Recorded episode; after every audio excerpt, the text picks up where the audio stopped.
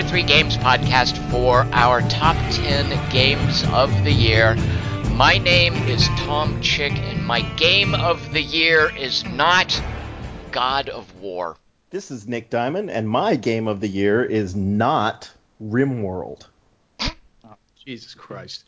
I'm uh, Jason McMaster, and my game of the year is not, um, I don't know, uh, something. Uh, uh, game of the year is like your top game, right? So, yeah, what, like, what's one that's not? It seems McMaster like okay. it would be easy to figure out. Of all the, there's only one game that is your game of the year, so name any one of them that is not.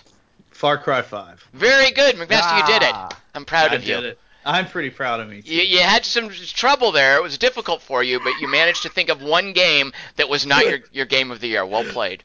hey, listen, I have to. I had to figure out if it came out this year. Right, know, I know. I, right. Oh, There's yeah. a yeah, sure. Very. I realized it was a it was a high drama moment for you. You made it. It was. It was tough.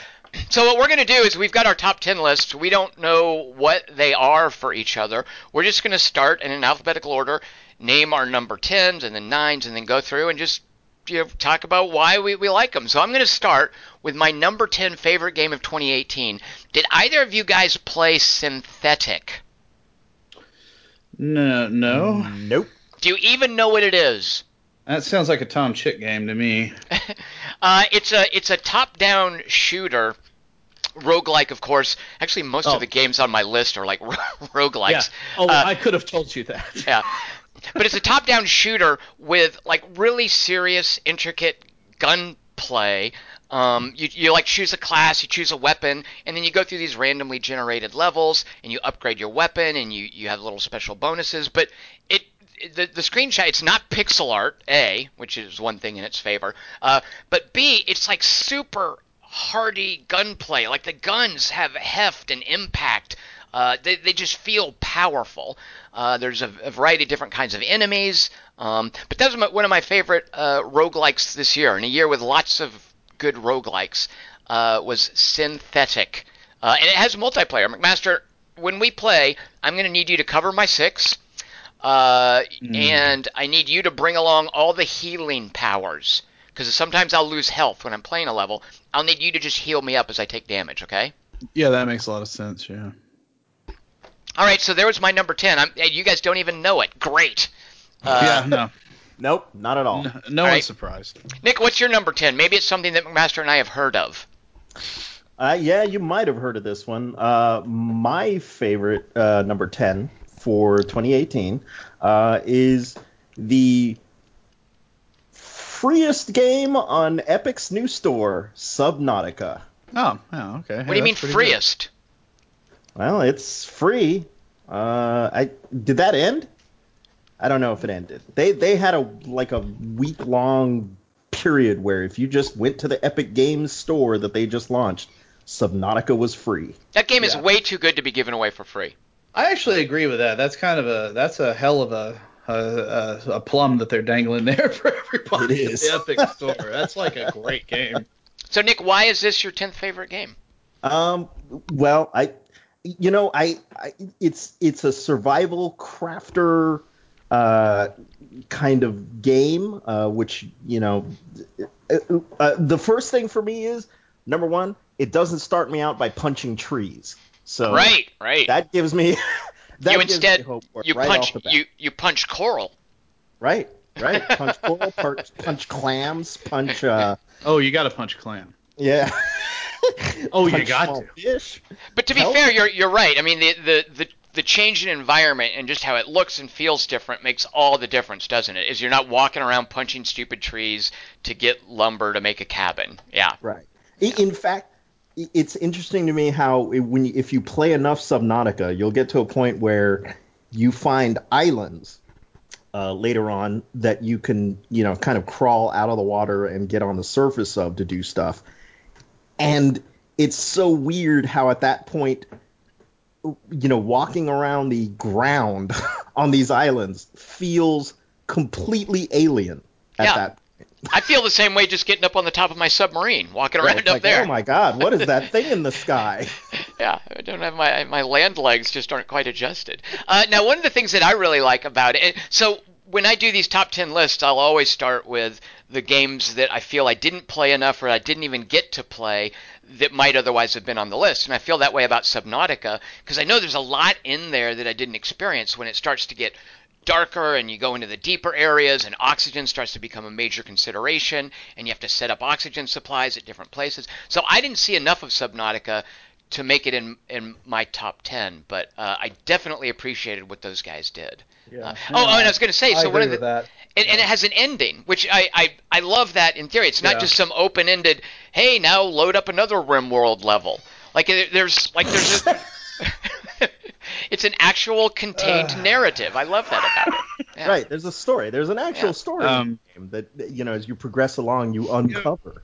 The forest is like that too, actually, supposedly. But Is I never it? played far enough into it. Is that still early access though? Because that doesn't count. I don't. I don't think it is actually. I think it hit release. Oh, Lots Oh. of stuff hit release this year, actually. I can't of- track too. Yeah, like what things, like these things that are in early access for so long. Yeah. Can can you count them, or do they belong in the year they went into early access, or yeah, who knows? That's like the. T- I mean, I guess with this year, I've decided just to do stuff that came out this year and not went into early access because there I would have actually some different games if it was ju- it went into early access this Right. year. Yeah. So yeah, I just uh, it's, it's too much. Uh, so I'll just So McMaster Subnautica's not on your list. no. Huh, No, well, not. what is? That's one of those- Aw. Uh, you know, that's one of those games that uh, that Sarah played a lot of, and I watched her play a lot of it, so I didn't play that much. Uh, I just kind of. Well, along those lines too. Like, I- well, you, you know what? I'll save it because one of you guys might have picked it. So, McMaster, what is your tenth favorite game of 2018? uh, Fallout 76. Mm. That's made a lot of lists this year, but not this list. Oh yeah, I might be alone in this one, I think, but uh, uh, actually, I, I still think I think it's a good game. I, I think that it was sold poorly. I think um, I think ZeniMax and Bethesda are clueless in public relations a lot of times when it comes to stuff like this. Uh, and I don't mean that as a slight on Pete because I like Pete, but uh, you know, this game is and their and their handling of it's been a disaster, and it's not that bad of a game. I- I will not- say this: Mhm. watching you play it is the closest I've come to wanting to play it. yeah, it's it's a Fallout game. I mean, that's all there is to it at the end of the day. And it's like, do what I do if you don't want to deal with morons. Uh, turn off the uh, sound for their speakers, and then it's a single player game with a bunch of erratic NPCs you can't talk to. Wait, you have Uh, to turn off the sound if you don't want people talking at you? No, no, not the sound. Like you can literally turn off just all speakers for you know what I mean, like the Oh, you, you mute pe- mute Yeah. people. Yeah. Right. Okay. Right. Right. And uh, now they've added push to talk, so you don't have to just be broadcast or not at all. They Um, didn't have push to talk. No. It- it- oh my. g- uh, it- it- dude. Uh, Why? Why would I be surprised? Like why? I know, I know. It's like I do not understand half of the decisions they made, but Wait, like you don't you don't like the sound of other people's music and TV Oh. and their mom screaming in the background. Yeah, it's like really weird. So like I totally turned that off just immediately because it's really, really um, immersion breaking.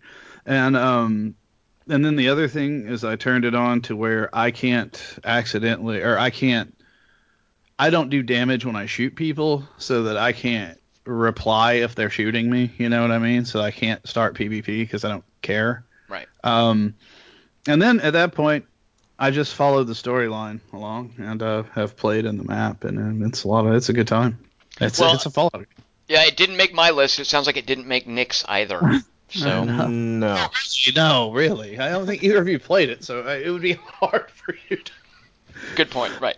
Uh, I, I actually did put it on a list, McMaster, even though I didn't Oh, play know. it. Yeah. yeah. I know. I oh, I saw. I saw. My ninth favorite game of the year. Surely one of you guys has this one. Uh, Into the Breach. Does either of you pick that for your top ten? Yes. I thought. Well, not in my top ten, No. but I, I played it.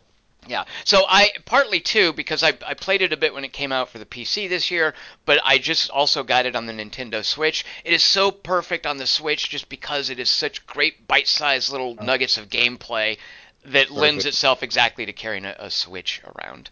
Um, but I, I love what they've done with shrinking that kind of gameplay into a little tiny arena in a short period of time. Like it, it's like XCOM or Ogre Tactics or Fire Emblem. It's that it's that uh, Yeah. t- tactical RPG, but with everything distilled down to just a few important turns in a small area. And I love how well they've done that.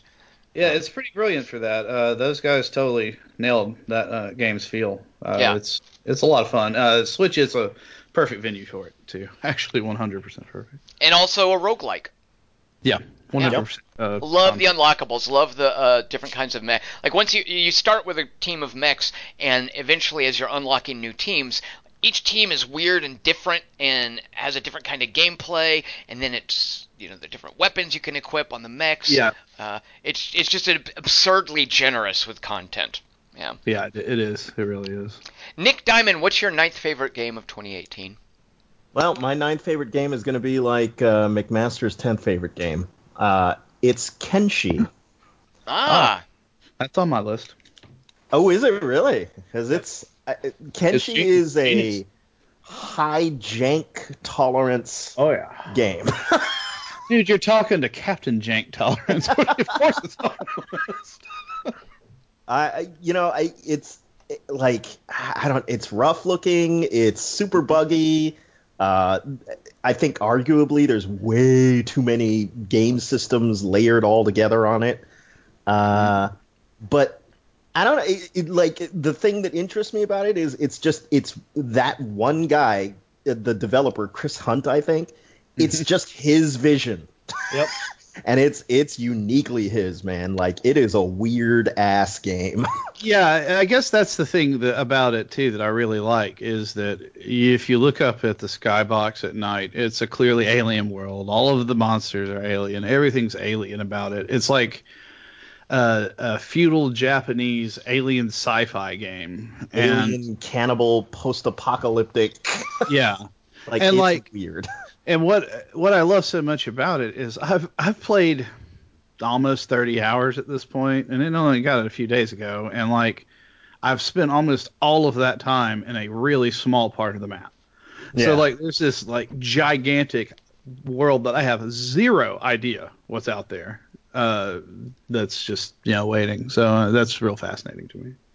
yeah Uh, when I played, I got killed by uh, farmers. I was just walking around outside of the city, and farmer a, a, a roving band of farmers murdered me. What the fuck did you do? You I did mean- Well, something. i mean I might have- I- them I Yeah, might have some- tr- I might have tried tentatively to attack one of them. Oh gee, I wonder why they attacked.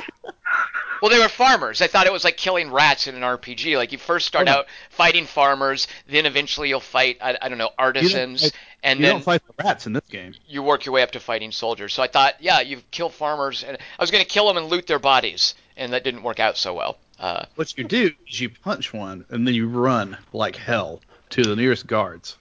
And then they kill them and you loot their bodies. Oh, right, because then they're the aggressors when, when I show up at the guards. Right, yeah, very good. I'll do that next time. Uh. Yeah, that's, that's yeah. so, that's McMaster, where was that on your list? Oh, it's further down. Well, what Oh, number? what- Number five. So fifth fifth favorite for McMaster, ninth favorite for uh, Nick is uh, Kenshi, uh, and for me, uh, not at all my favorite because of the stupid farmers. It's as much as I saw. Jesus, you know you're so anti the little guy. I just know? McMaster, I need my hand held by uh, an in-depth tutorial that does everything for Yeah. me at the beginning of a game. Kenshi's not like that. Neil Young was at Farm Aid. Willie Nelson was at Farm Aid. Where's Tom Chick? That's all I gotta say. Yeah, killing anti-farmer. farmers Killing farmers. McMaster, what's your ninth favorite game of 2018? And can you kill farmers in it? Yeah, actually, you probably can. Uh, it's a Vermintide 2. Uh, there's probably some sort of Chaos Farmer that I've killed at some point. But uh, yeah, Vermintide 2. Great game. Why haven't I played it? Because you're. I. You do, do you really want my opinion on why? uh, no, uh, I, I don't know. It- It's really great. It, it's like. Why didn't you ever tell me it was good? Oh, God. it's a, it, it's a horde mode game right Oh, yeah. Oh, it's Left 4 Dead style, you know? Yeah, But wait, instead of the rats in Vermintide 1, it's like Chaos Priests, right?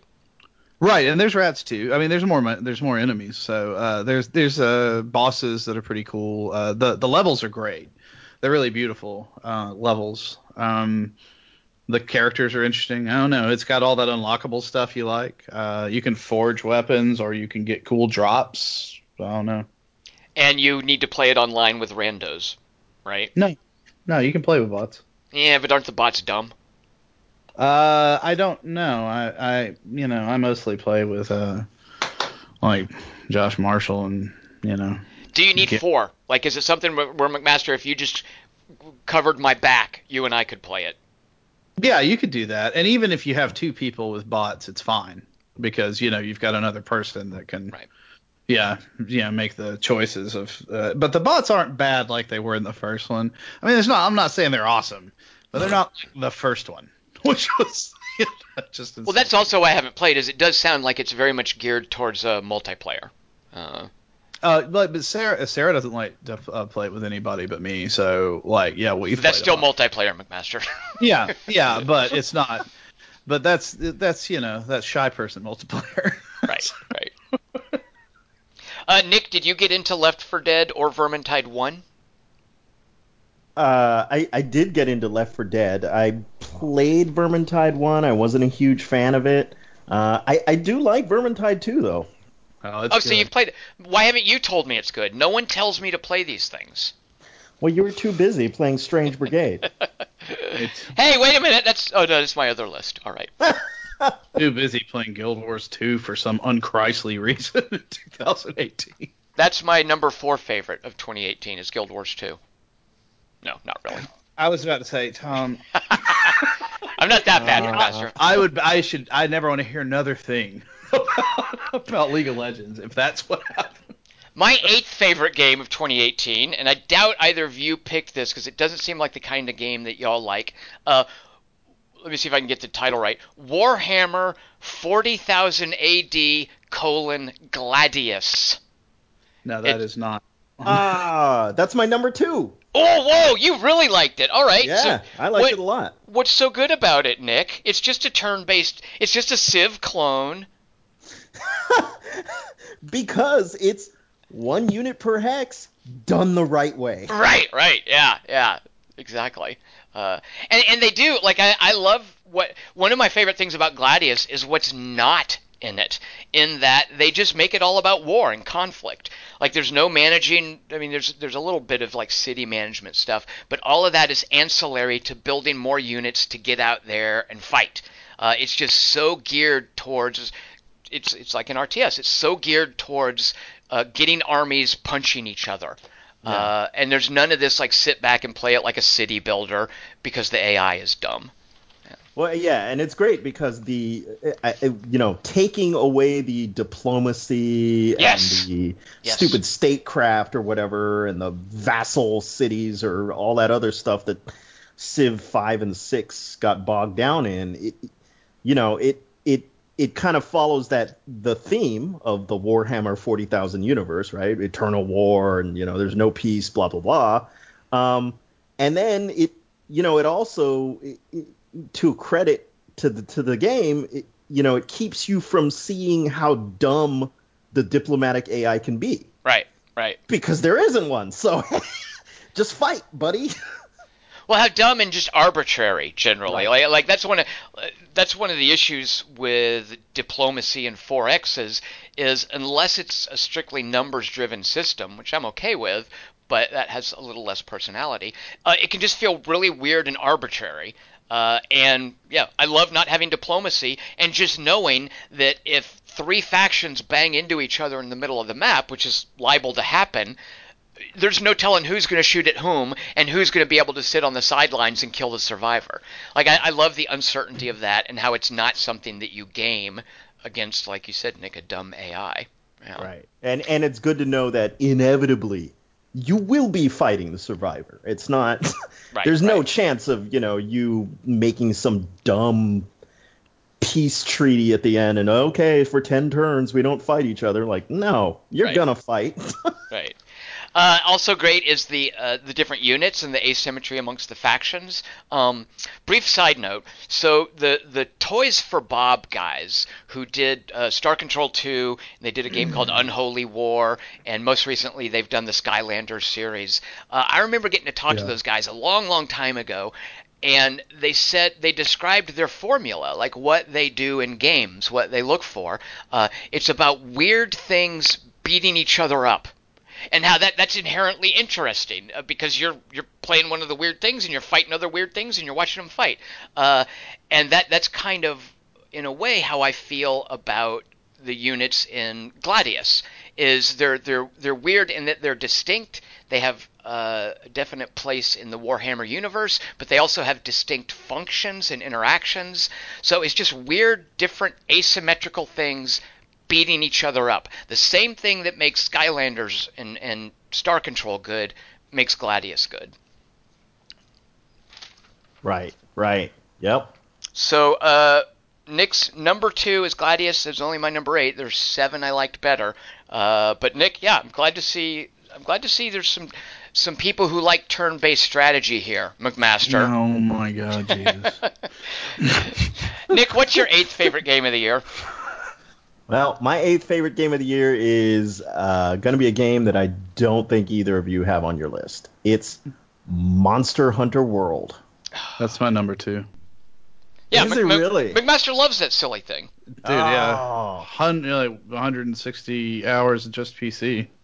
Ah, okay, yeah. This is for me. It's the first time this kind of super grindy, grindy, grind, grind game has clicked for me. Like it's just, I don't know. it- It's just the balance of the monster fighting and the palico and the crafting. Like just the whole thing is this weird alchemy where it just dug into my brain and I love it. And you It's, weren't a uh, Monster Monster Hunter aficionado before, were you? Oh, not at all. Right. No, not at all.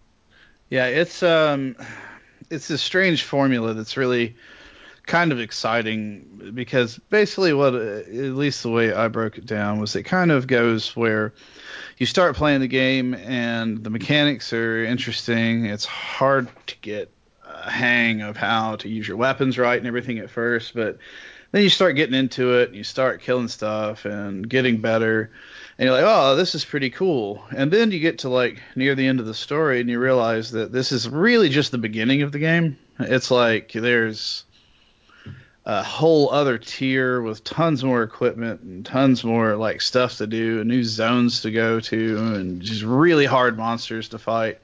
And it's just kind of this like weird, exciting like thing to discover. Um, yeah, yeah, yeah. Every everything you do unlocks another Yeah. level of play, and it's it, it's crazy because previous to this game, I I would pick up controllers and play like a buddy's version of Monster Hunter, whatever, and I would be turned off in about ten minutes. I would just be, ugh, this is not for me. They they did a lot of um, quality of life changes in Monster Hunter World, uh, and I like earlier Monster Hunters. Uh, Sarah likes them a lot, uh, but I it, it was the it was really tedious though, uh, and a lot of the things they've changed for World uh, kind of alleviates that. So that is a huge uh, bonus that it has. I will play Monster Hunter World when they give me three things. One, Uh oh. I want to be able to carry God! I want to be able to carry two weapon sets. I don't want just one. Mm. Two, I need a hit point bar floating over every monster I fight. Oh Jesus. And then three, I Wow. need I need rideable mounts like in Guild Wars, preferably a rabbit. You know, it's like I just. Mm. And there's my list of demands, McMaster. I've, I've, Mm. I've, there's my list. It must be met. Otherwise, I'm going to sit here with my arms folded while you guys talk about how much you love Monster Hunter World. I like. I just always enjoy the, the reasons, the things that you want, or the reasons that I enjoy Monster Hunter World is that they're not there. Yeah. How do you know? How do you know how hurt the monster is if there's no floating hit point bar over its head? Because it it starts to limp and it runs away and it you know stuff like that. You Yeah. know, There's a hit- that, that that's that's called that's that's information provided in animation, not information provided in information. you could ask it, but you don't speak monster, do you, Tom? right. That that is really a, a big part of their design, isn't it? Though is Yeah, let's let's yeah. just is that present everything visually with crazy visual. Yeah, is and and so I've played it with you, McMaster, and it it Yeah. just feels like I I I'm just banging on this monster forever. I'm not doing any good. Eventually, you or one of the other people we're playing with, I feel like, oh, well, you killed it. I don't know why I didn't do any good. Uh, it, it's almost like one of my issues with MOBAs, McMaster, is I'm only uh, 10%. Uh, I only ha- I'm only 10% of the equation for who wins or loses. You know, it's, MOBAs Sure. are a game where you have 10 people playing, and I'm only one of 10. Right. Playing Monster Hunter, I feel like less than the 25% of the equation for how to kill the monster because mainly because I just haven't taken the time to practice and under practice with the weapons and understand how they work. So, and I understand uh, where you're coming from, but let me say this. Um, Yes. Monster Hunter does this thing where it doesn't really let you carry people that much, uh, and I'll explain why. So, if you and I were playing Monster Hunter and we fight a monster, it's the same difficulty as if me, you, Mike, and Nick were all playing. Mhm. It's it just it scales one time. So it's super hard if it's just two people fighting against a monster. But then when you get more people involved, then those people are knocking the hell out of each other. And there becomes like a lot more of this kind of like having to position and having to know how the monster works and everything like that. So it's not Right. exactly that you're being carried because it adds more than you're worth to it multiple times over. Well, in that know. case, in that case, you're welcome for me being there. Yeah. Yeah. Yeah, no, you you, you help. It's like building up muscles, you know. It's like how you you take on a bigger weight. It's like I had a bigger backpack with Tom stuffed in it, and I was carrying him around the level. You know, is basically what came. I, it's like uh, Luke and Yoda, except Tom didn't know anything about what we were talking about. I was just carrying him around. Wait, which one was I? I was Yoda in this in this in this and then I was analogy. except- Sweet.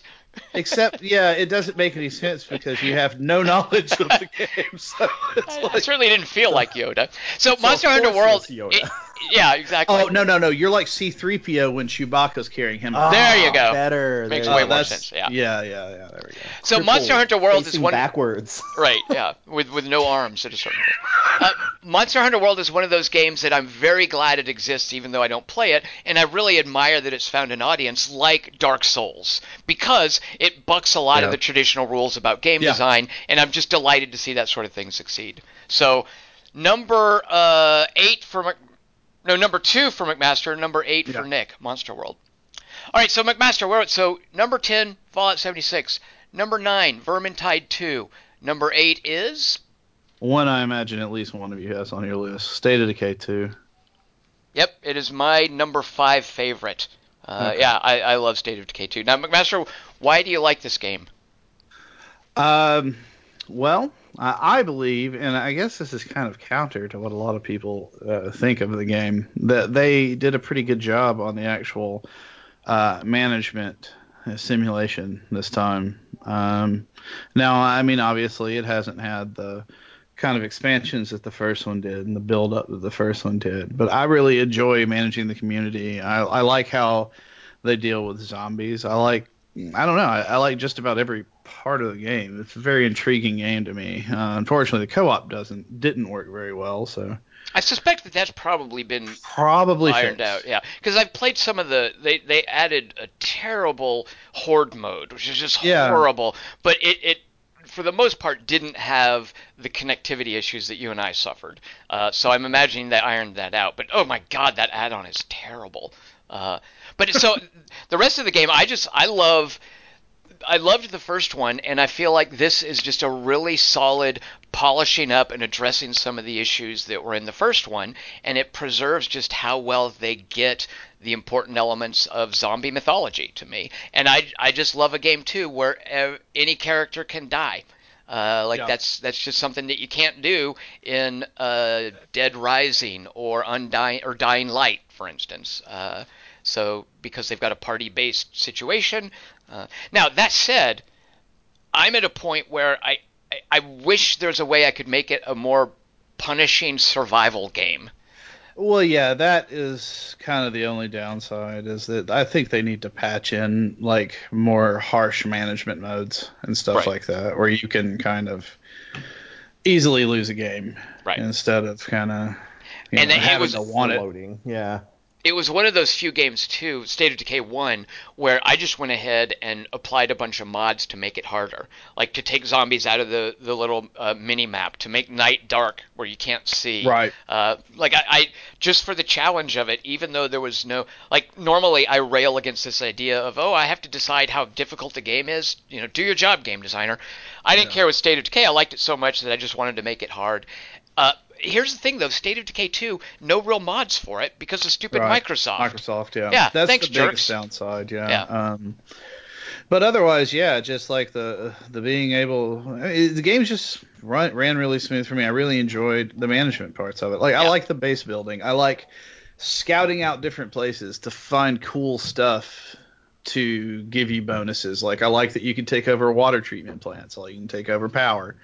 Uh, and do all that stuff. I, I don't know. I thought it was really cool. I, I know there's a lot of people that kind of disagree and said that it wasn't the management wasn't very good, but I was like, I I just don't see that myself. And Uh, I when they announced that they were adding crossbows, I was kind of like, whatever. Uh, I recently tried it. The crossbows are freaking awesome. dude, that's like that's like what Destiny 2 put in bows, and I was like, okay. And then I played one, and I was like, this is the best weapon Yeah. in the entire world. I want to sleep holding one of these. Yeah, yeah, exactly. You know, it's like, what the hell? I, All right, I so- do have to yeah. say that State of Decay 2 for me felt like I was watching the last like previous seasons of The Walking Dead. I just wanted everyone to die and go away. You can do that. You can get them all Oh, you killed, can do Nick. That true. Yeah. Yeah. There's not one character you like. Come on.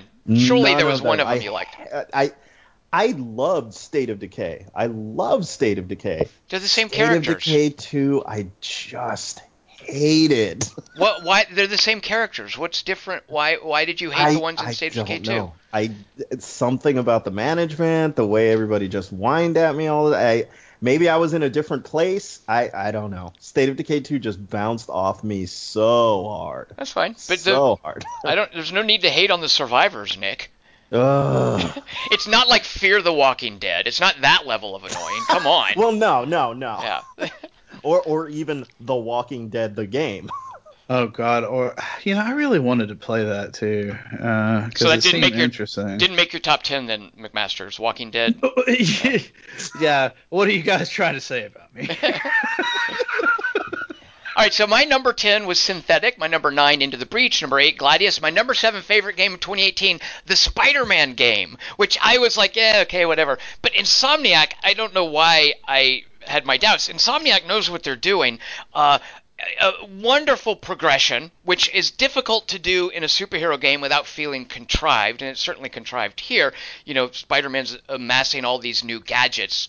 Normally, superheroes they have their gadgets ready or their powers are already built in, but they just did really good progression in this game, which encouraged you to do a variety of different activities, and therefore you did a variety of different activities to progress the things that you wanted. I love their progression system.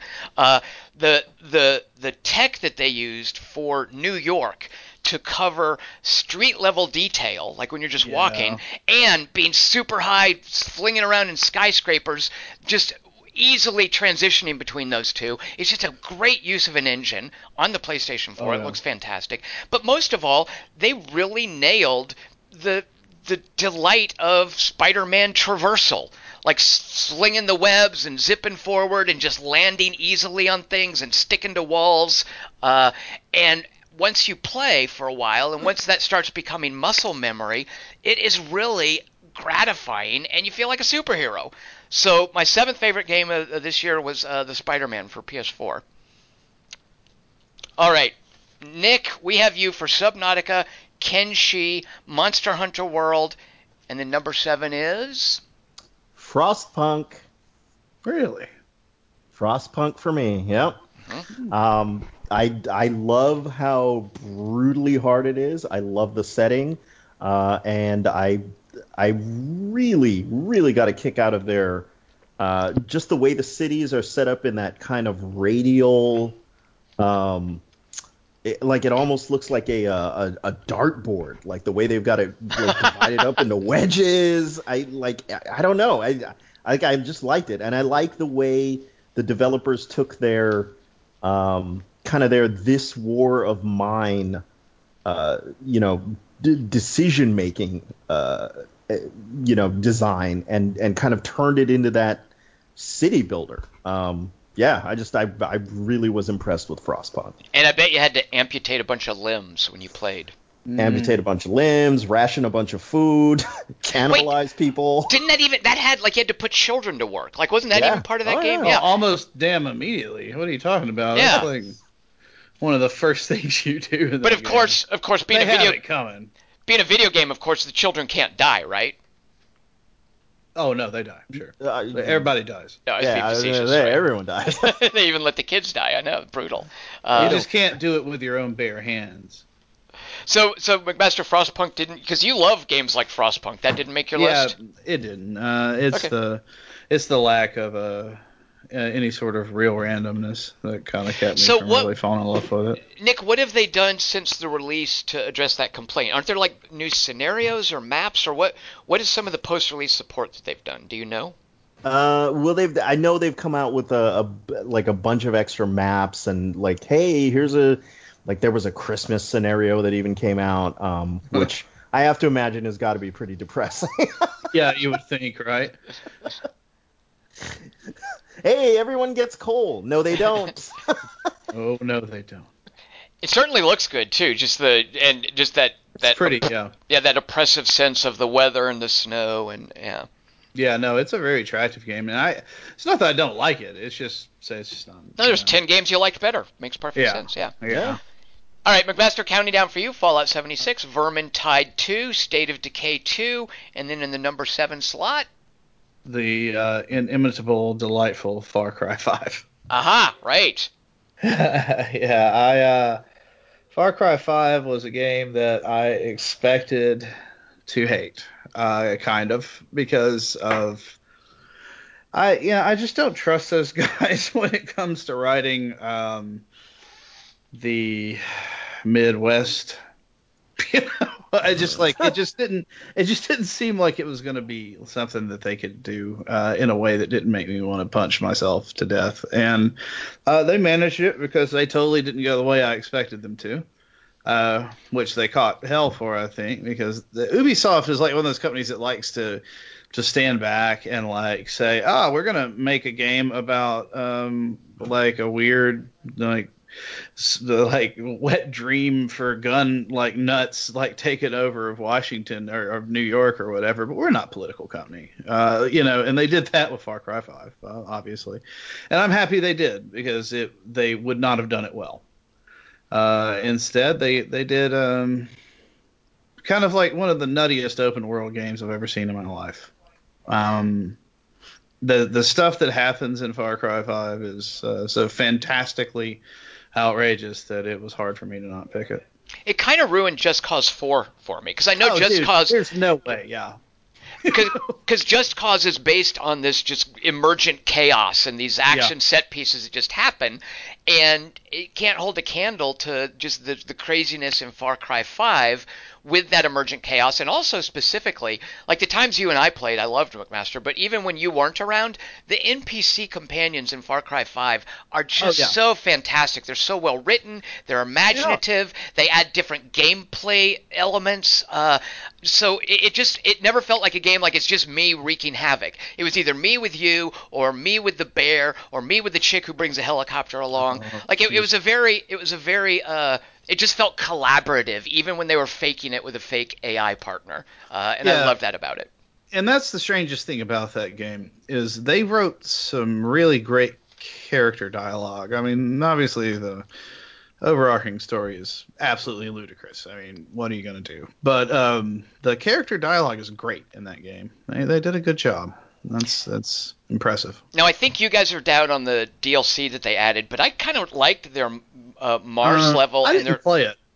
I, I kind of like their Mars level and their Vietnam level. The zombie stuff was terrible, and when I think it's terrible, that's bad. But uh, I, I, I, I like just how different and unique each one felt. Uh, and I'm super psyched for their post-apocalyptic Far Cry 5. Uh, I I release am here. too. Yeah. Yeah, I, I am looking forward to that. I'm very Yeah. much looking forward. And I don't, you know, I don't care. Recycle the map. See if I care. I just, I just, I want the guys that made Far Cry 5. I want them to give me their version of a Fallout, whatever that is. I'm on board. Yeah. And I still say that Far Cry 5 is a horror story and not an action story. I think it's it's like you lose you lose all uh you know control of your character all the time. You end up in that horrible situation. I don't know.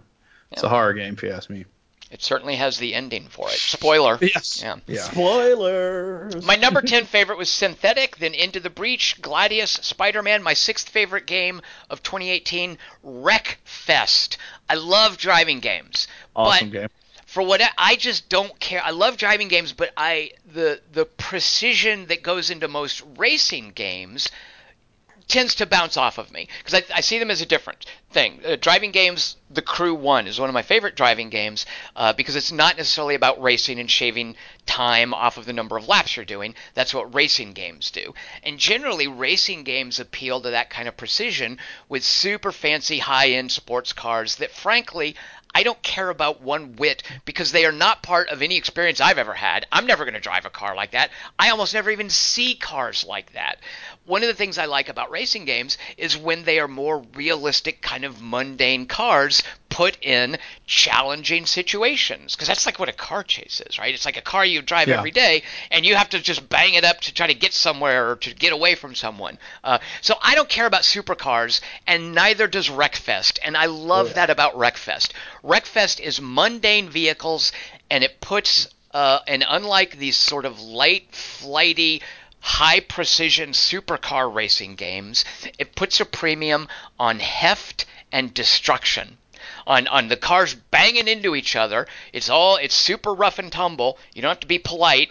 Uh, and I just I, I love how the developers have made cars hitting each other feel weighty and not like two empty two liter Coke bottles banging into one another. Uh, so I love that about Wreckfest. So Yeah. uh, Great game. Yeah. Yeah. Yeah. I I love in uh, how in Wreckfest, uh, you know, I'm rewarded for doing what I do in all racing games, which is use other cars to Oh, yeah. assist me in turning. yes, Oh yeah, yeah. Uh, the uh, yeah, the uh, the old uh, driver assisted turning is one of my favorite as well. Yeah. yeah, All right, so Nick, we have you down for Subnautica, Kenshi, Monster Hunter World, Frostpunk, and in your number six slot, In my number six slot, it is Thronebreaker: The Witcher Tales. oh, Ah. Yeah, I mean, I'm intrigued by that. I haven't like I. I like Gwent as much as the next guy. Yeah. Yeah, it's it's Gwent uh, from The Witcher 3, uh, rebalanced and then uh, slid into a like a light King's Bounty experience. So you've got that overland map with your little, you know, your little person on a horse, and you ride around and you go to points of interest, and you fight battles. And when the battles come up, instead of a tactical battle, it's a card battle. right. Yeah, play a few a round of Gwent, or yeah. Uh, Yeah. Now, is it how how linear is it? Do you have a sense for that? Uh, it is. I mean, it's linear in that there is a story. Uh, there's some choice uh, and uh, pretty consequential choices that you make in the story. Um, but there is a there's you, you know there's a beginning of the map, there's an end of the map, and the story kind of follows that map path. And there, you know, it's not. I wouldn't say it's super replayable either. Um, but I, I think the interesting thing for me is that a lot of the battles that you experience have unique rules for that scenario. So um, they're almost set up like those uh, like those chess table um, puzzles where it's you know you'll go into a Gwent battle and instead of just a normal hey you're fighting this other you know the AI uh, with a standard round of Gwent or whatever uh, in this battle it's oh, there's five goblins and they will advance two spaces every turn. You have three turns to defeat them. Here's your limited hand of cards. And that that's not annoying. Like you're you're okay with that? No, I, I, I loved it. I loved it. it, it- just because of the the way uh, they kind of ease you into it. So you get these very simple puzzles at first, and so it's almost like a tutorial as you go through it. But it's Yeah. not like if I was playing and I just want to play Gwent. Like I just want to have games of Gwent and to build up a card collection. Uh, is it doing that as well, or am I just playing these these canned puzzles. No, it's doing that as well. Okay. Uh, as well, you're going to different points of interest and you'll fight other monsters, and these other monsters are like, you know, just straight up, hey, here's my hand of Gwent, here's your hand of Gwent, let's go at it. Okay, so the puzzles are just things that happen from time to time. It's not the the core gameplay isn't each encounter is a canned puzzle. No, no, no. Okay, okay. And and you are building up a collection of cards, right? Like it's appealing to that part of a card game player's mentality is building up a collection. Building up a collection of cards, you have to manage your deck, yep, Right, all right. that. Deck building. You know, if I could have one game just like magically updated to today, it would probably be the old Magic the Gathering game from Sid Meier. That, that's why I was asking. Is Sid Yeah. Meier's Magic the Gathering super Yeah. o- super open world? Like run around with Yep. whatever kind of deck you want and try to chase down whatever cards you can. And uh, yeah, uh, that was a that was a great approach. That was one of the issues, Nick, that I had with when I just sat down to try Thronebreakers. Is I think I wanted to do that with Gwent. Yeah. And it, Yeah. it's it is more linear and it does want to at least guide the early experience. So I, I got frustrated and, and didn't really spend much time with it. But uh, yeah, like it's a I, in a way like I, I would almost rather play that than like I love having a context for these sort of digital online card games rather than like Artifact, which just says hey sit down and play. You know, like I, I like this idea of progressing through a story or across a land, and it definitely seems like Thronebreaker is doing that, whereas the actual Gwent game is, hey, just sit down and play. Right, right. McMaster, we have you down. Let's see. Fallout 76, Vermintide 2, State of Decay 2, Far Cry 5, and then your number six favorite game of 2018. BattleTech.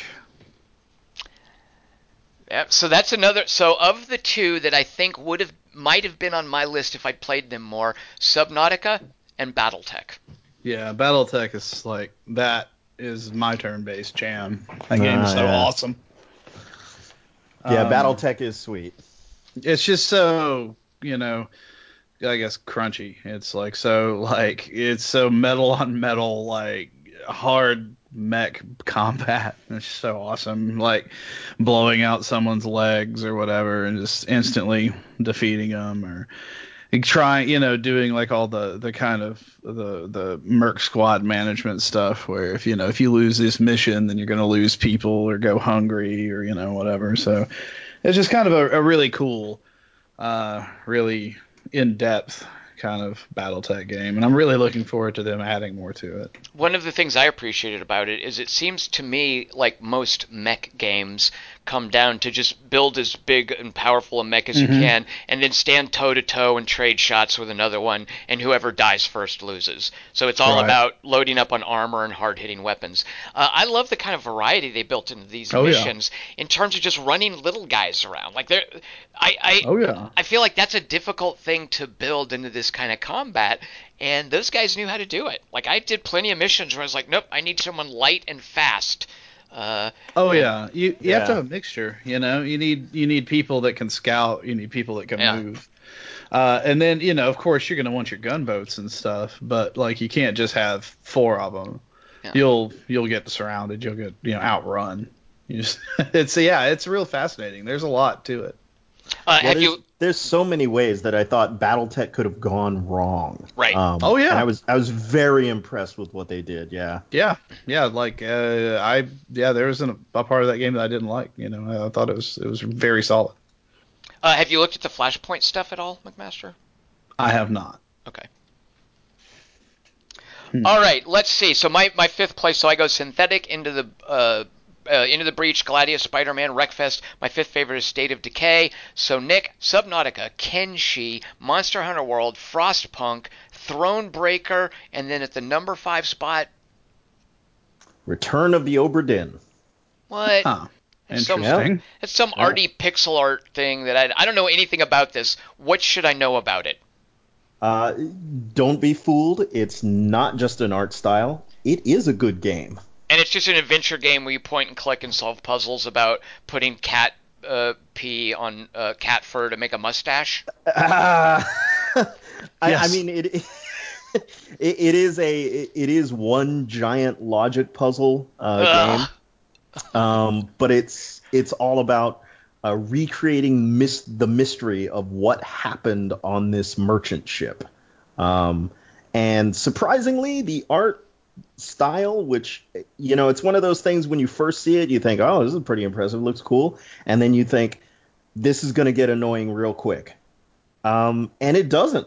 It's Well- it's actually pretty. I hats off to the developer because that it it doesn't get in the way of the logic puzzles. So in my list of things that I I wished I'd played, this is definitely one of them because I I've heard enough people talking about it favorably, and I I you know I understand it's a mystery game, so I purposefully don't know that much about it. So it's definitely piqued my curiosity, and I I love that it's getting so much critical acclaim. Um, Obra Dinn is the name of a ship.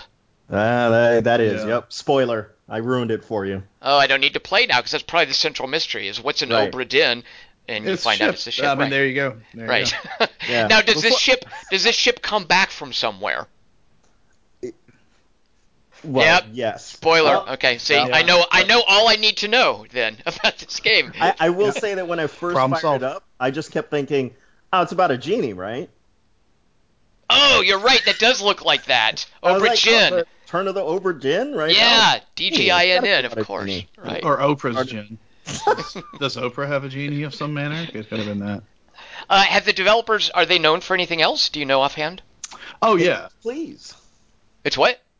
Papers, papers, please. please. Oh, right, right, right. Of course, right. Another game I didn't play, but I know is critically acclaimed. And right, okay. That's You a didn't play great game. Papers, please. Why? Why? Why would I play it? I heard enough people talk about it. I know exactly what it is. You have to decide who comes into the country, but sometimes the bureaucracy makes you do things where you can't feed your family, so you have to make that decision. And oh, it's arty and it's terrible, and you make tough decisions. There, done. Right? Oh, I don't need to all play right. it.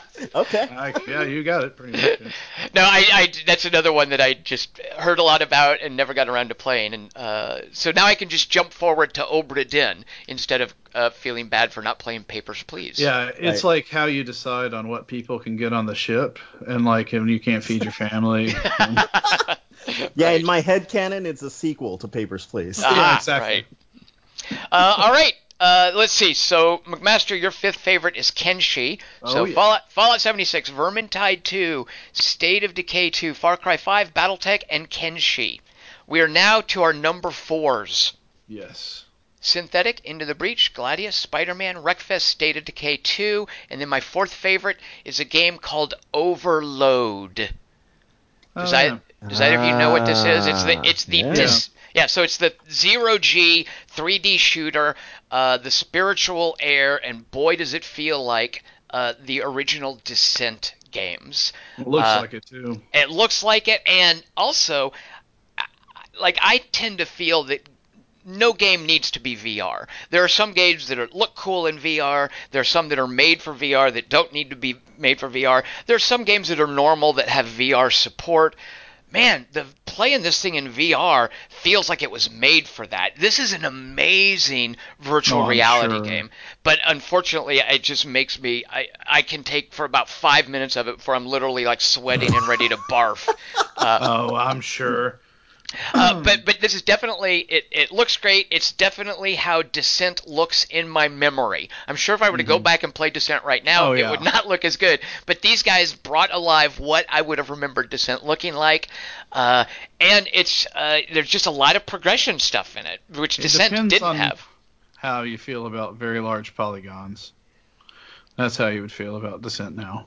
But right, but it, whatever it take, whatever it took to run smoothly was what they put a premium on in, in Descent. Oh, oh yeah, yeah, yeah, absolutely. and that's the case here. Like big, huge, crazy battles. In like my temptation when I when I play Overload, and this is something that happens in Descent too. My inclination is to just inch along and very carefully peek around areas and play it almost like a stealth game where I'm slow and methodical and I don't want to draw aggro from too many enemies. And oh my god guys are chasing me and now I need to run backwards until I've gotten rid of some of them uh, but what happens in Descent and in Overload is as you replay levels and get better at the game and then decide to kind of do it as a speed run just to get to the next area then like crazy chaos happens. And it's just a big free for all Donnybrook in zero G with crazy robots blowing up everywhere and different kinds of weapons and missiles, and you're dodging and jinking out of the way. Uh, so it, starts out as a slow, methodical thing, but as you get more comfortable and better armed and care more about getting to places quickly, it just becomes super crazy, chaotic action gaming. Uh, so I love Overload. This is my fourth favorite uh, of the year. Have you played any of the multiplayer? No, why would I do that? I'm afraid of that because, of course, I'd go in there and people would be really good. Should I? Um, I, I, well, keep in mind that this was uh, when the game first launched. I have no idea what the community level is like now for multiplayer, but um, sort of like the single player, it's what in my head I think Descent's multiplayer was like. Right, right. but of course it's not. yeah. I do wonder if it has much of a community. Like, uh, I, like if I were to go online, would there be two servers with you know six people each playing? Uh, right, and and they're gods. Right, exactly. Yeah, yeah. uh, fortunately, there's a kind of a, a horde mode. You can play against bots, which is I imagine similar to what the multiplayer experience would be, which is just like crazy deathmatch against a bunch of bots. Um, right. So. Uh, all right, so let's see. Nick, Subnautica, Kenshi, Monster Hunter World, Frostpunk, Thronebreaker, Return of the Obra Dinn, and then number four is. Oh man, so mainstream. Call of Duty Black Ops 4. What? Yeah. Oh my yeah, God, you are made it. you are such a sellout. I don't particularly like it, but I don't hate it either. So. I do like the zombie mode a lot. So I, I the, the, problem for me is I don't care about the battle royale stuff, and I'm terrible at the multiplayer. So I'm guessing those work for you, Nick. Like you're you. Uh, well, the multiplayer is multiplayer. It's it's the same multiplayer. It's it's been. I mean, it, you know, boots on the ground, whatever. Um, the zombie stuff is fine. It's zombies. Um, but for me, I'm very impressed with Blackout. Ah. I'm, yeah, I, I did not. I honestly did not think they were going to be able to do it. I, I, you know, I heard, hey, Call of Duty is going to have a, a battle royale mode, and I just thought, eh, that's going to suck. That's going to be completely terrible. It's going to be horrible. Uh, but no, they they pulled it off. Like it is great. It is. Yeah, I, I prefer it over PUBG, I guess. And uh, just because it's more polished, or there are more features that you prefer, or what? Uh, so much more polished. Mm-hmm. So much more polished. I'm, like it just. Mm. For me, it's like my only my biggest problem uh, is the armor and just how many hits it takes to kill people. That's like, uh, you know, that's why I liked PUBG better still. But yeah. You want people to yeah. die more quickly, McMaster. You're saying? Yes. Yeah. yeah. Right. Yeah. The the armor is a that's a huge community uh, oh yeah. Still, still, and this is after they've like nerfed it, and two or three times. It, yeah, yeah, gone back and forth on it. I I don't mm-hmm. think the armor is ever going to be resolved. It's it's a thing, and yeah, yeah. If you don't like it, yeah, it's there. yeah, it's just like you shoot somebody like ten times, like okay, and then they laugh. yeah, it's it's yeah. I don't know. It gets me. That's why I like PUBG. So Nick, it's the sort of thing where hundred people get dropped in, and it's last man standing, and, and in a gradually narrowing circle that you can live in, that kind of thing. Yep, yep, it's All that. Right. Yeah. Then I have a question for you. What's the closest you've come to being last man standing? I'm sure it's one. Uh, no, I've never been number one. I've been number three. So Whoa! Oh no, I'm impressed with that. I was expecting you to say something like a 28. wow. No, okay. I've good. been number three. I've never been number one. I would. I, I, I, don't know what I would do if I were number one. I would probably just stop playing at that point because it's well, never going to get better for me. I hope you heard that. McMaster was confident. He was like, "Oh yeah, I'm sure Nick's been number one." Yeah. oh, I, I just, I haven't. I've, I've made it to the top five uh, in the few games I've played. But, I mean, I have. Man, you guys are good. Okay. Yeah, I've I've won several games of PUBG and Fortnite, so it's not like outrageous. Yeah. I've made it to okay, and this is actually true. I'm not I'm not just blowing my own horn here. I've I've played it a couple times, and I've definitely been in the top 98th percentile when I've oh, yeah. played. Oh, oh. You know, yeah. playing. You know, if you were to play with me, we would. Well, you would probably die early, but our team would go late because I would just do my usual thing and right. creep up and shoot people in the ass when they're not looking. So you know, you you in theory your team would carry you to great right, honor right. in the after. Right, right. All right, Call of Duty Black Ops 4, and you don't even like the zombie stuff that much, huh? I don't even care about the zombie stuff. I yeah. don't really like it that much either. I think it's kind of I don't know. It's the same as our other shit. Uh, it's got. I think it's got a better sense of progression.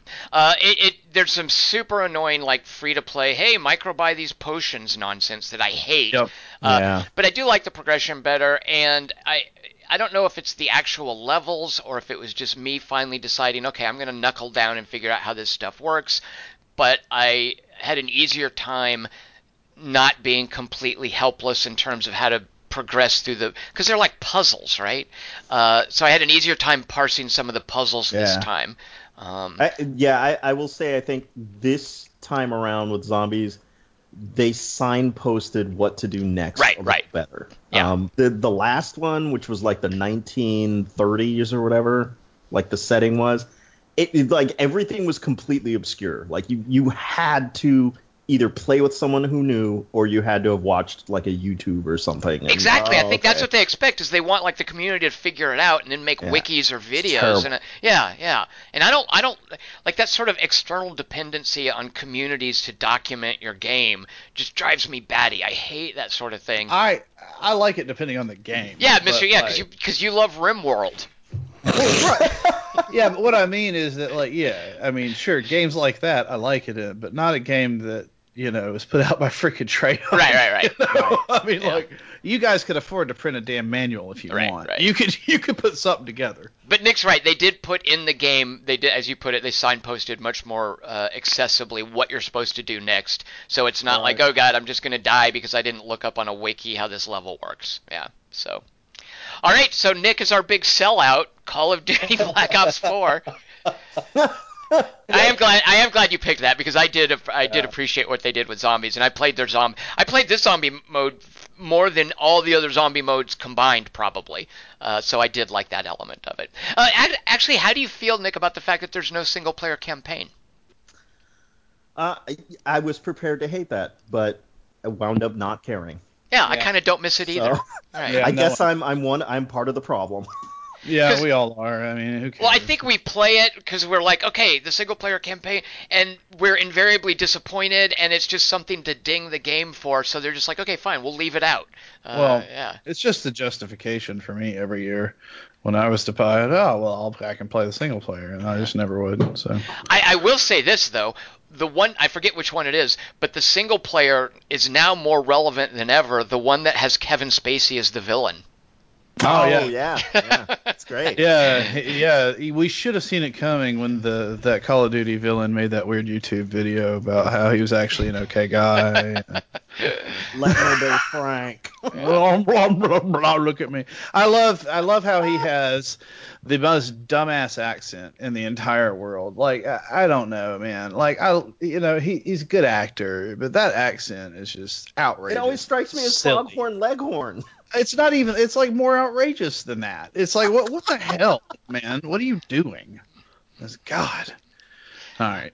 All right, McMaster, Fallout 76, Vermintide 2, State of Decay 2, Far Cry 5, BattleTech, Kin- no, Kenshi. Oh yeah, yeah, Kenshi is your number five. Right. No, and then so what's your number four? El Hitman 2. Oh yeah. Ah, that's my number three. Whoa. Yes, yes. It's uh God, it's good.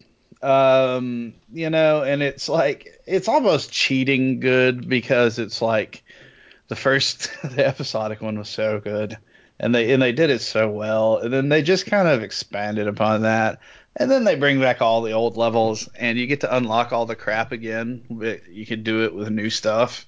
I mean, come on, that's kind of cheating because it's like so addictive to me like to go through and unlock stuff again in Paris except you do it in a different way. I got crazier gadgets this time. So Um, McMaster, you've you've uh, occasionally said to me, "Oh, we should play Ghost Mode." What is that? What is that? It's a mode that Mike kicks my ass in. So uh, it's because I, I lack subtlety. Um, so what happens is like it, they only have it on one level right now. We're adding it to all of them. They have it on Miami, which is the first Hitman 2 or the second Hitman 2 level. And um, you both get a random target, and I can see your ghost in the world as I'm moving around. I can't literally see what you're doing, but I can see a, a ghost of you, and it tells me when you get new gadgets and stuff. And it would do the same when I got new gadgets, and it marks a target. And if you kill that target without being spotted, you get a point, and then you're the other person has like 10 seconds or 15 seconds to get the kill as well to get a point. Are you And then both going for the same target? Yeah, Okay. And then it switches to a new target. And um you know the first I think five points wins the game. And uh it, it's just a lot of fun. I don't know. It's uh it obviously it rewards uh, rewards you know knowing some of the level stuff Right, like that. right, but uh in general it's just kind of like a uh a a really kind of fun way to, to play the game. Just like the you know making the contracts. Right. it's, it's really entertaining What do you mean Um, make? What, what do you mean making the contracts? Oh, so delicious. So you you can load any of the levels and you can mark a person and you kill that you have it's like Mario Maker or whatever. Right. You have to finish the level in the way that you set up the assassination. And if you do that, then you can put it out there on the web for people to play. Ah. But it's just kind of fun to make them in the first place. Like God, this is the most horrific thing, but it entertained me so greatly that I'm going to share it. Um, so there's this level in Hitman 2 called Whittleston Creek, and it's a it's it's the best level ever. It's it's Oh, I love that level. It's, it's a suburb, right? And it's like a square block basically with all these houses in it. And it's you know idyllic. It's like there are people jogging and oh eh, you know they're handing out muffins and all this stuff. You know it's like oh it's just this like this ridiculous community, but it's got this CIA guy in it and all this other these people you have to kill. Well, in the creative contract, I'm walking around trying to figure out what I want to do, and I walk on this guy's lawn and he yells at me, and I was like that was a mistake. So I marked him, and and I went and I I, I knocked. I, I found a fish, and I threw it at him and knocked him out. And then I stuffed him in a garbage truck and turned, you know, and crushed him to death. and that was my contract. Uh, and then I dressed up as a garbage man and left in the truck. Uh, So then, and- like, if I were to go online, I would see that it's like a contract you've put there is kill the dude with a fish and put him in a garbage truck. Yes. Yeah. Uh, so the way that would work is you would look at your friends' contracts, and this one would be this one would be called "I will actually stay on the lawn." Uh, what I named it. and, uh, What do I And, get uh, if I what do I get if I do this? Are there like leaderboards? you get ex- yeah yeah you get experience. Oh, right, right, right, leaderboards. There is leader friends leaderboards uh, for every level uh, and all the special stuff. So if you guys are curious, I'm way above Tom in every leaderboard in Hitman 2. I did the tutorial. Of course you are. I was I, I McMaster. I had to level up my character in Guild Wars. Duh. Ah, yeah, of course. Nick, why is why is Hitman 2 the third best game of the year?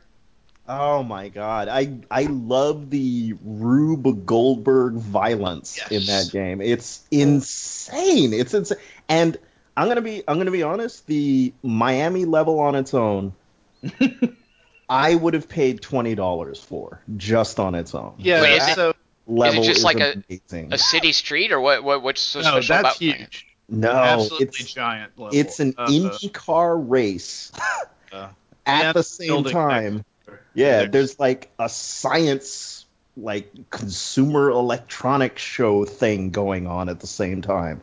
It's amazing. And there's actually racing so much cars. Stuff. Yeah, no, there's cars like racing. Oh, dude, one of the through the people level. that you have to uh, assassinate is driving one of those cars. So you can like dress up as a pit crew, and there's like, and it's not just one way that you can screw them over. There's like four ways that you can like Right.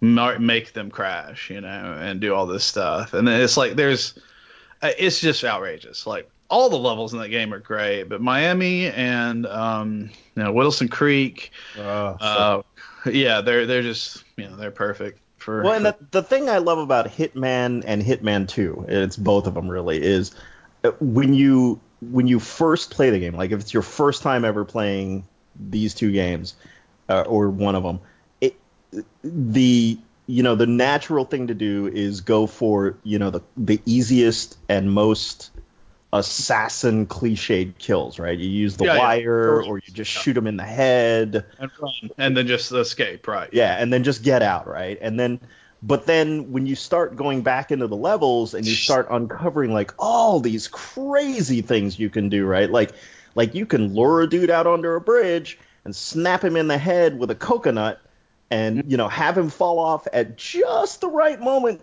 to smash into the Indy car and kill the driver. like it's stuff like that where you're like, oh my god, this is genius. And if I'm not mi- if I'm not mistaken, Nick, like I, I recall one of the issues with uh, IO, who makes these games? IO, Yeah. EO. yeah, yeah. uh, earlier in the earlier Hitman games, it, it felt kind of like scripted in terms of what you had to do to get a kill, and it it always there was this sense of having to read the the level designer's mind for okay, Right. what am I supposed to do? Like, I you know I have to go here and get the rat poison and then put it in this glass because I know the waiter is going to take over and give it to him and he's going to drink it. Like I always felt like I was trying to guess what the level designer Yeah. was thinking, and I, I feel like in Hitman 2 they've done a much better job of working uh, of highlighting that stuff and making it less about guesswork and more about finding different options like the level designers didn't do they they didn't script just one thing like you guys are talking about. They scripted a bunch of different things but more importantly they breadcrumbed like me to they, they made those things easy for me as a new player to discover and explore and and feel almost like I figured it out on my own. Right. uh, rather than okay I've, I've figured out the scripting trigger. Um, so I, I just feel what little I've played I that just really made it feel way more welcoming and less inscrutable than the other Hitman games have Yeah, yeah. I I think it's telling that the you know a lot of the unlockable goodies you get for completing levels and and certain kills in the game, eh, you know, are eh, like alternate start points or alternate disguises. Like they're not you know they're not just better ways to kill people but they're just alternate ways for you to even move through a level Yeah. right um, right it- you know, which kind of adds to that, right? It's the oh, you've unlocked this, and so you go into it and start, and now you're a butler in the beginning instead of you know one of the pit crew, Right. and now you're like, oh, well, let's see where this goes, right? Like, That's that's the thing I like so much. That's one of probably my favorite thing about the Hitman games is I like the the progression you make in each level. I, I like being able to start as different people because it totally opens up new ways to play. Yeah. Um, yeah, such a great Yeah. game. good now stuff. Nick uh, where are you on the leaderboards in comparison to McMaster here oh Jesus, um, I'm probably down near the bottom. Yeah, I don't know. I I played a ton of two, so I might be high. I, I've played 45 hours. I don't know if that's a lot or not. but- All right, well, McMaster, I might have to install it just to knock your scores down. Oh yeah, you could try, rookie. All right, so here's my list: Synthetik, Into the Breach, Gladius, Spider-Man, Wreckfest, State of Decay 2, Overload. My number three, my third favorite game of 2018 is Cultist Simulator, which, to be fair, well, you say I'm not sure it's much of a game, McMaster, No. as as uh, a- an ecology or an environment, a, a world view that unfolds. And it's a really creepy one, and it has some great revelations in it. Uh, and Alexis Kennedy's writing is so It's so- good. yeah, that that it's- great. that Yeah. for whatever shortcomings it might have in terms of interacting gameplay systems, just as a game design, uh, the writing more than makes up for it, and the world that he's created for you to discover uh, is is just absolutely thrilling. And I I would love to share with you guys one of the maybe top ten video gaming moments I've ever had, but it would spoil Cultist Simulator for you. Uh, but there's something that happens in Cultist Simulator that I I was floored uh, in a way that very few video games can do because they're you know they, they do things that are generally familiar to me. Uh, so Cultist Simulator, I don't know about how great a game it is, but it's one heck of an experience, and I, I certainly enjoyed it. Uh, my number three favorite. Nick, we have Subnautica, Kenshi, Monster Hunter World, Frostpunk, Thronebreaker, Return of the Obra Dinn, Call of Duty Black Ops 4. uh, oh shoot, and then we have the rest. So then we have Hitman 2 and Gladius. So we don't know your number one yet. So stand by for that. Hold on. McMaster, Fallout 76. What could it be? Fallout 76, Vermintide. Oh wait a minute. Actually, what could it be? Fallout 76, Vermintide, State of Decay 2, Far Cry 5, BattleTech, Kenshi, Hitman 2, and your third favorite McMaster is Red Dead Redemption 2. RDR 2. Ah. What's so great about that game? yeah, no, speaking of just like moments, you know, it's a game that's made up of just so many perfect moments um, of play. Uh, and might I add, there's like uh, Arthur Morgan is one of the most likable protagonists in a way that I've played in a game ever. Um, I really like Arthur and the, and just the I mean just their production, just the way they handle things, you know, the the musical interludes. I mean, Jesus, there's so many great things about that game. Yeah, it's so it's my favorite game of the year easily, and there there was no like it wasn't the sort of thing where I ever had to agonize over it. It, it was just Yeah. such a uh, an experience f- for me that I I I generally when I finish a video game, I kind of just like you know wipe my hands of it and I'm like, okay, I did that. That was great. On to the next thing.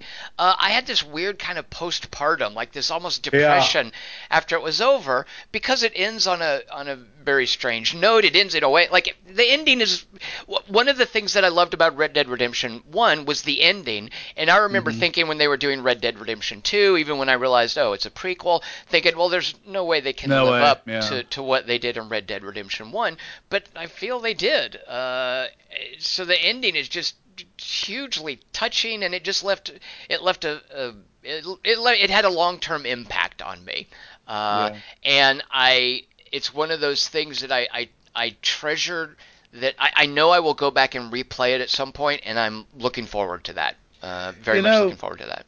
the you know obviously i'm not going to do spoilers uh, but like the part before the prequel or the not the prequel the pre, the prelude um or the epilogue i mean um like where arthur's at the train station talking to the nun um that's like one of the my favorite scenes out of anything it's like really well written it's like insane Yeah, they, they manage. So I mean, the writing in that and the character development is just Mhm. it's it's it's it's unparalleled. I mean, other games Yeah. are, like Alexis Kennedy is writing great prose and he makes an evocative world with it, but it's nothing like the character development. Nobody has created someone like like Arthur Morgan. It's just something that so few games do. And Rockstar you know, for all their production value, rather than putting it into a bunch of sizzle like a Call of Duty thing, they Yeah. create characters like Trevor Phillips and Arthur Morgan and John Marston and uh, Niko. Like, the, it's amazing to me that all that production value goes into to what's most memorable. I mean, I guess the location is part of it, but almost equally memorable are, are these characters that they make. Oh uh, and the, the scenes. You know, how many games do you remember a conversation between a, a, a dude and an NPC? The nun isn't even an NPC. She's just No. there for that one scene, and it's a it. I, I love dialogue. I love conversations between characters, and in most video games, that's something that you skip or you tolerate. In Red Dead Redemption 2 in specific, and in Rockstar's games in general, uh, the conversations and dialogue are just things to be treasured and savored. Yeah. Yeah, So- I mean it's it's a, really impressive what Yeah. they've done with that game. Um, yeah, yeah, So- it's just a great game. That was easily my favorite. So I'm a, okay. I can't wait to hear what you guys have for your number one. So, just real quick for my list: uh, Synthetik, Into the Breach, Gladius, Spider-Man, Wreckfest, State of Decay 2, Overload, Cultist Simulator. Oh, I didn't mention my number two. We have you guys' number two down. So, uh, Nick, yours is Gladius. McMaster, yours is Monster Hunter World. Yep. Woo! Oh, maybe this is your number. All right, uh, Assassin's Creed Odyssey. Does does either of you have that on your list? Ah, No. that's my number one. It is okay. I wondered where you were going, Nick, because I thought surely he picked Red Dead Redemption, but you mentioned you haven't even played it yet. I So, haven't even Yeah. played it yet. all right, come on, Nick. What a sellout! You have on your list a Call of Duty and now an Assassin's Creed. Those things come out every year. They're so played out. It's so formulaic. The stories are so dumb. Why would you have that as your number one game of the year? It is the best Wonder Woman game out there. But wait, what if I'm playing with the dude character? Oh well, then you're wrong. I really feel bad for people who are playing him. Like I'm like, why would? Because the the voice actress is so good for Cassandra, and yeah. All right, so so go ahead. I cut you off. So you're No, no. playing this this boring this this broke ass genre game. Like there's a, there's one every year. Uh, well, it's it's so it's interesting. If you played Assassin's Creed Origin, um, there was kind of this big effort, you know, that Ubisoft very publicly, you know, came out and like kind of did a bunch of mea culpas about where Assassin's Creed had gone and what was going on with it, and hey, we're really sorry, we're gonna take a you know a year break, we're not gonna do an Assassin's Creed, and then we're gonna do an Assassin's Creed Origin. You guys are gonna love it. It's completely different, and true to their word, it was right. Like it came out it was you know way more into the open world uh, kind of an action hack and slashy RPG kind of thing. Uh, and you were in Egypt, and you know, kind of reset the clock for Assassin's Creed. Um, uh, and there there was a lot of good stuff in there, um, but there was a, a lot where you could tell this was the growing pains game. I felt like uh, Assassin's Creed Origin. Uh, there was just some stuff in there that didn't quite come together. Uh, and and honestly, by the end of the game, I sort of felt like, like, good lord, is there more of this? I got to keep going now. Like, ugh. yeah. like I Yeah. just wanted to get to the end. It was so big and so much of it. Um, Assassin's Creed Odyssey, e- e- even if you pick the wrong character and you play the guy, I think what I like about Assassin's Creed Odyssey, it, it feels like they took the lessons learned from Origins and really figured out how to layer systems uh, that you know really work together. Like you know, there's a mercenary system that when you start out, uh, it's like, hey, here are these guys roaming around the map. Um, and you know they're big bad dudes, and there's sort of these you know stages of these mercenaries that you you kind of fight them and you defeat them, and then you move up this ladder, right? And you think, all right, that's that's fine, whatever. Uh, and then it becomes you know a little more apparent a little later that oh it's tied into almost a police alert system right from a GTA game let's say where yeah if you keep screwing up and you're stealing or killing innocent people then mercenaries get called to your location so you know that ties together and yeah okay that's kind of clever that's a neat way to do it and then about 10 more hours into the game they reveal another level where the mercenaries are tied into this evil cult that gets uncovered. And now, if you want to assassinate the cult members, some of them, uh, like the clues you have to get to hunt them down, are actually with the mercenaries.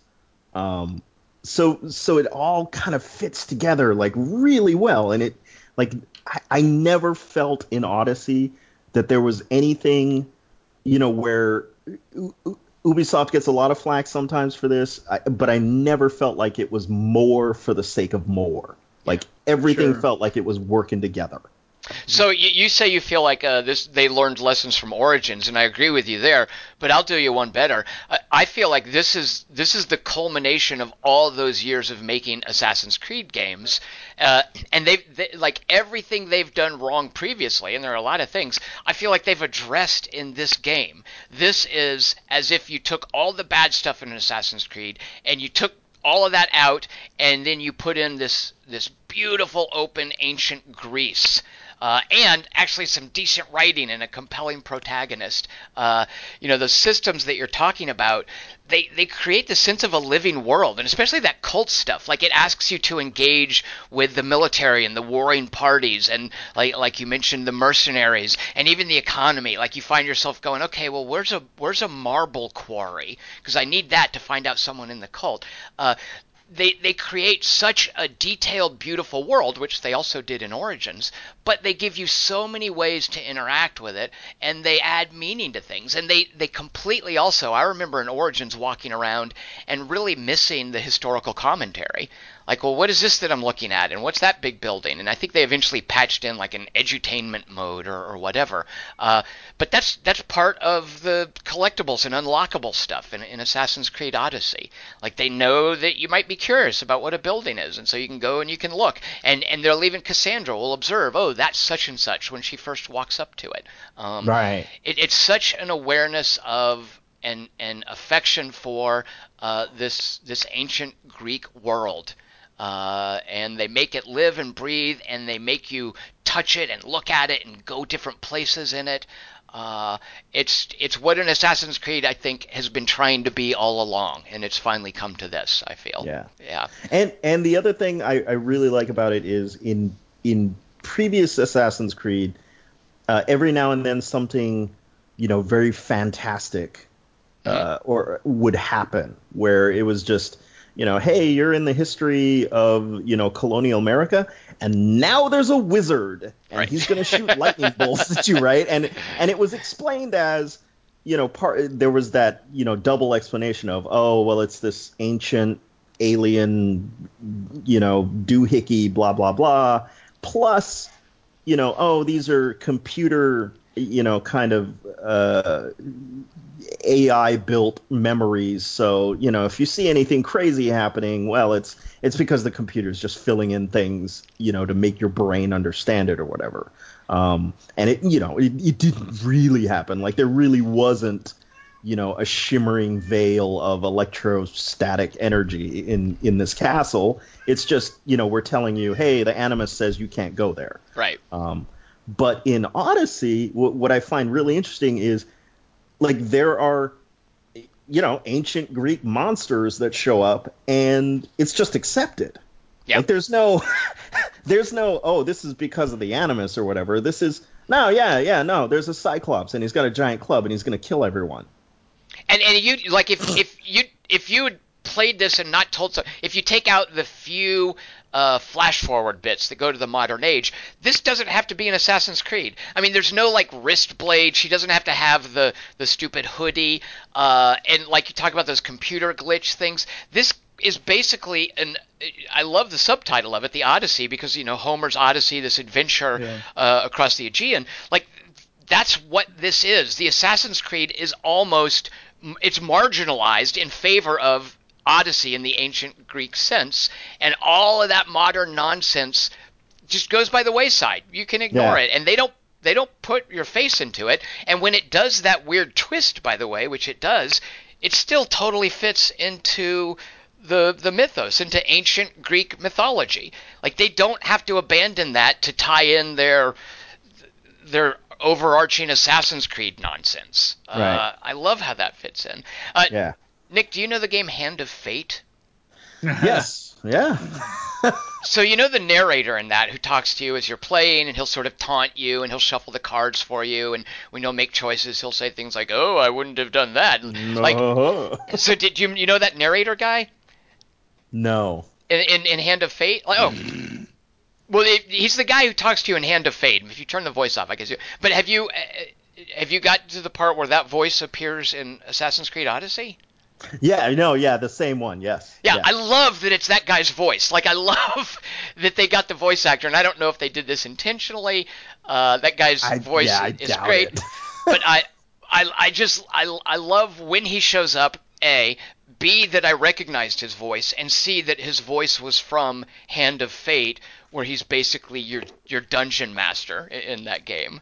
Uh, right. Yeah. I don't know if that's an Uh, like I don't I have no idea if that's you know a a, a voice acting affectation that he's doing. Like I I I doubt he actually said like in just conversational eating lunch kind of thing. Like I, I don't know if he sounds like that, but of course he does. Yeah, what what do you mean? That's it's pretty amazing that they they use that. Yeah. Yeah. But it's yeah, it is the same actor. Like I, I just verified to make sure I wasn't just hearing things. But yeah, course, that's totally how the guy like orders orders dinner at Arby's. He totally sounds like that. Yeah. The one with the fried onions, please. All right, so that was my second favorite. That's Nick's favorite game of the year. McMaster, you didn't put RimWorld as your number one, did you? Maybe. All right, well, it's time to fess up, so let's count down. Fallout 76, Vermintide 2, State of Decay 2, Far Cry 5, Battletech, Kenshi, Hitman 2, Red Dead Redemption 2, Monster Hunter World, and then, RimWorld. uh, isn't that still er- in early access? No, it's not in early access. You know it's not in early access anymore. All right, what is RimWorld? so, RimWorld is a colony simulation and management game. Oh, like Dwarf Fortress. Yeah. Oh, aren't those a dime a dozen? Uh, well, I mean, success, successful ones actually. There, there's What- uh, what there's makes this- two. There's called Dwarf Fortress, and then there's RimWorld. What makes RimWorld work for you? What makes this one so good? Uh, it pretty much took the spirit of everything that I love about Dwarf Fortress and made it accessible. Uh, uh, also, it's a sci-fi theme, uh, which I really like as a change because I like Dwarf Fortress as fantasy themed, but sci-fi is pretty cool. Uh, and it's got also it's it's really just Dwarf Fortress with a very accessible UI. Uh, interesting characters. It's also a smaller scale, um, but it uh it just allows for you know my favorite thing just possibility tons and tons of possibilities for crazy things to happen or interesting things to happen um, All right, so, so I play Kenshi and I get killed by farmers, a roving band of farmers. I I play RimWorld, I get killed by a squirrel. oh yes that that's for real yeah um that happened on one of my streams one night and i think it's one of uh quarter to three forum member left empty i think that's one of his favorite things in the world is um i uh a psychic th- blast went through the world or whatever, and all these squirrels went insane and killed my entire colony. They just like cut us all down. There's like 30 squirrels just jumping on people everywhere. I had one game uh, where we had uh, Tom. I, I made Tom in the game, and there was Bruce. He was a surgeon. Uh, and we ended up replacing most of Tom with bionics, so Sweet. Tom was more more machine than man. Awesome. I think that that uh, Sarah ended up dying because you were so bad at surgery because you were mostly bionic and you kept trying to heal her that you just kind of screwed up and she bled out.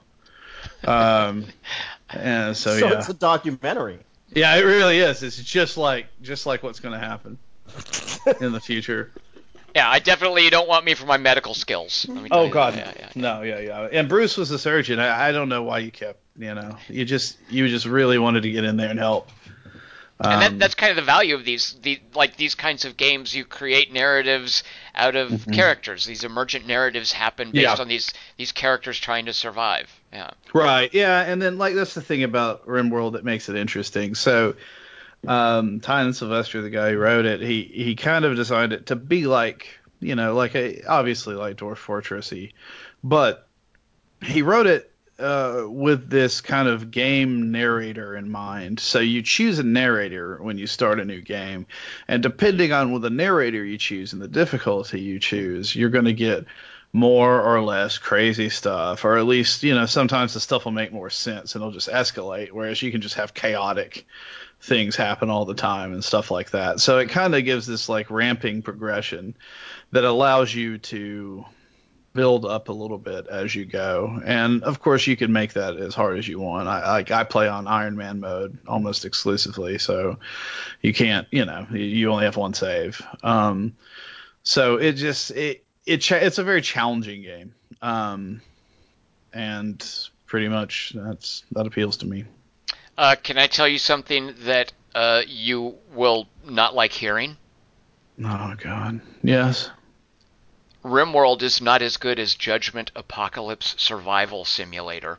Oh, dude, you keep Oh boy. You know, and I tried it. I tried the game. I really did, and it was like I I've never seen something so ugly. Oh my god. It's not that bad. Come on, I can show you uglier games. Oh, dude. I don't know. Hold on, let me let me try this on Nick. Nick, can I tell you something you won't want to hear? okay. Frostpunk is not as good as Judgment Apocalypse Survival Simulator. Oh boy.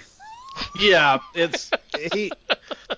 He's obsessed with this Judgment Apocalypse simulator game. I it's such know. it's such a goofy indie endearing thing, but it does the same kinds of it's it's trying to do the same kinds of things as Frostpunk and RimWorld. Like it's very much in that wheelhouse. Uh, Oh yeah, it is trying. It- yeah, and it's like I appreciate that. I just no, you guys prefer the the uh, more more get professional the more professionally made games like Frostpunk and RimWorld. I understand. Yeah. Yeah. And it's like I'm not usually like it's, I play Dwarf Fortress, you know, but like when ASCII graphics are better than your graphics in your game, you need to look at it. Is all I'm saying. Maybe hire an artist. All right. So, is there anything that you guys like feel bad about having to leave off your list, or things you were tempted to put on the list didn't quite make it? Anything come to Um, mind? You know, if- I, I was tempted here. I'll start. I I kind of wanted to do something with the fact that all of a sudden, it seems uh, No Man's Sky got really good. yeah, that's one of those things. That game should have cooked longer. Yeah, Um, but I, I feel like yeah. that should that would be on lists if it came out in that state. But I feel like you know it's already been out. It had its chance.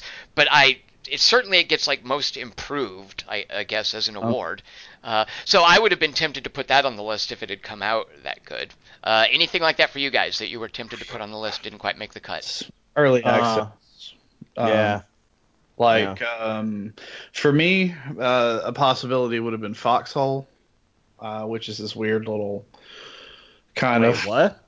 It's a real strange, almost twin stick shootery kind of uh, war game, um, but you can control logistics as well as just fighting. So you can sit there and like mine and make all the stuff for the front lines and stuff, and then run logistics for the war. It, it's interesting. Um, It's a multiplayer thing though, right? Is that thing? Yes, yeah, Yeah, yeah, It's yeah, thousands of players, whatever. But Right. yeah, you could run logistics in it, which I found really fascinating and have done a bunch of. McMaster, we're going to need you to stay at the base and peel potatoes. And I actually uh, enjoy that. And that, uh, other than that, I guess Eco is the other one. You know, that would have been made my list for sure. What's eco? Oh yeah, yeah, yeah. I've heard of that one. Uh, Eco is the game where there's a meteor coming to crash into the world, and you have 30 days to build up the technology to destroy it, but you have to do it without polluting and destroying your world as well. You know, So like it's- It's RimWorld on a timer. It's like, uh, no, it's more like Minecraft on a timer because it's like a, it's vo- it's voxel, but you, you, it's like you have to build up all of this industry and kind of, uh, I don't know, build everything from scratch. Uh, I do like though, like with Subnautica, it sounds like the sort of game that has an end. Like it's not some open-ended. Oh, Hey, it play as long as you yeah. want. Yeah, that's that's cool. I like yeah, a clock. Um, uh, s- or Stationeers. That's the only other thing I can think of. That would certainly have been on there as well. Nick, anything that was painful for you to leave off the list?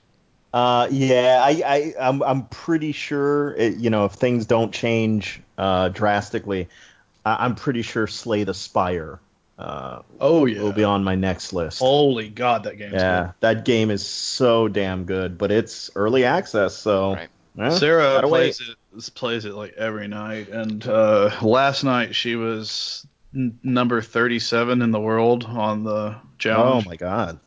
Uh, I she- believe they've said like it's a January release, right? So haven't they haven't they committed to releasing in January or no? I hope so, man, because like it I, mean, I, I feel like they could have flipped the switch a long time ago. yeah, Right. that game is it's really great. Um, Well, I look Yeah. forward to finding out when it's actually finished. yeah, it shuffles out early access in January. Yeah, it's it's Yeah, listed good. on Steam All as right. January. Yeah. All right, well, those are our top tens. Thanks everyone for listening. I guess we heartily recommend these. You can also check out other lists at quarter to three.com. And thanks for listening. We'll see you next time.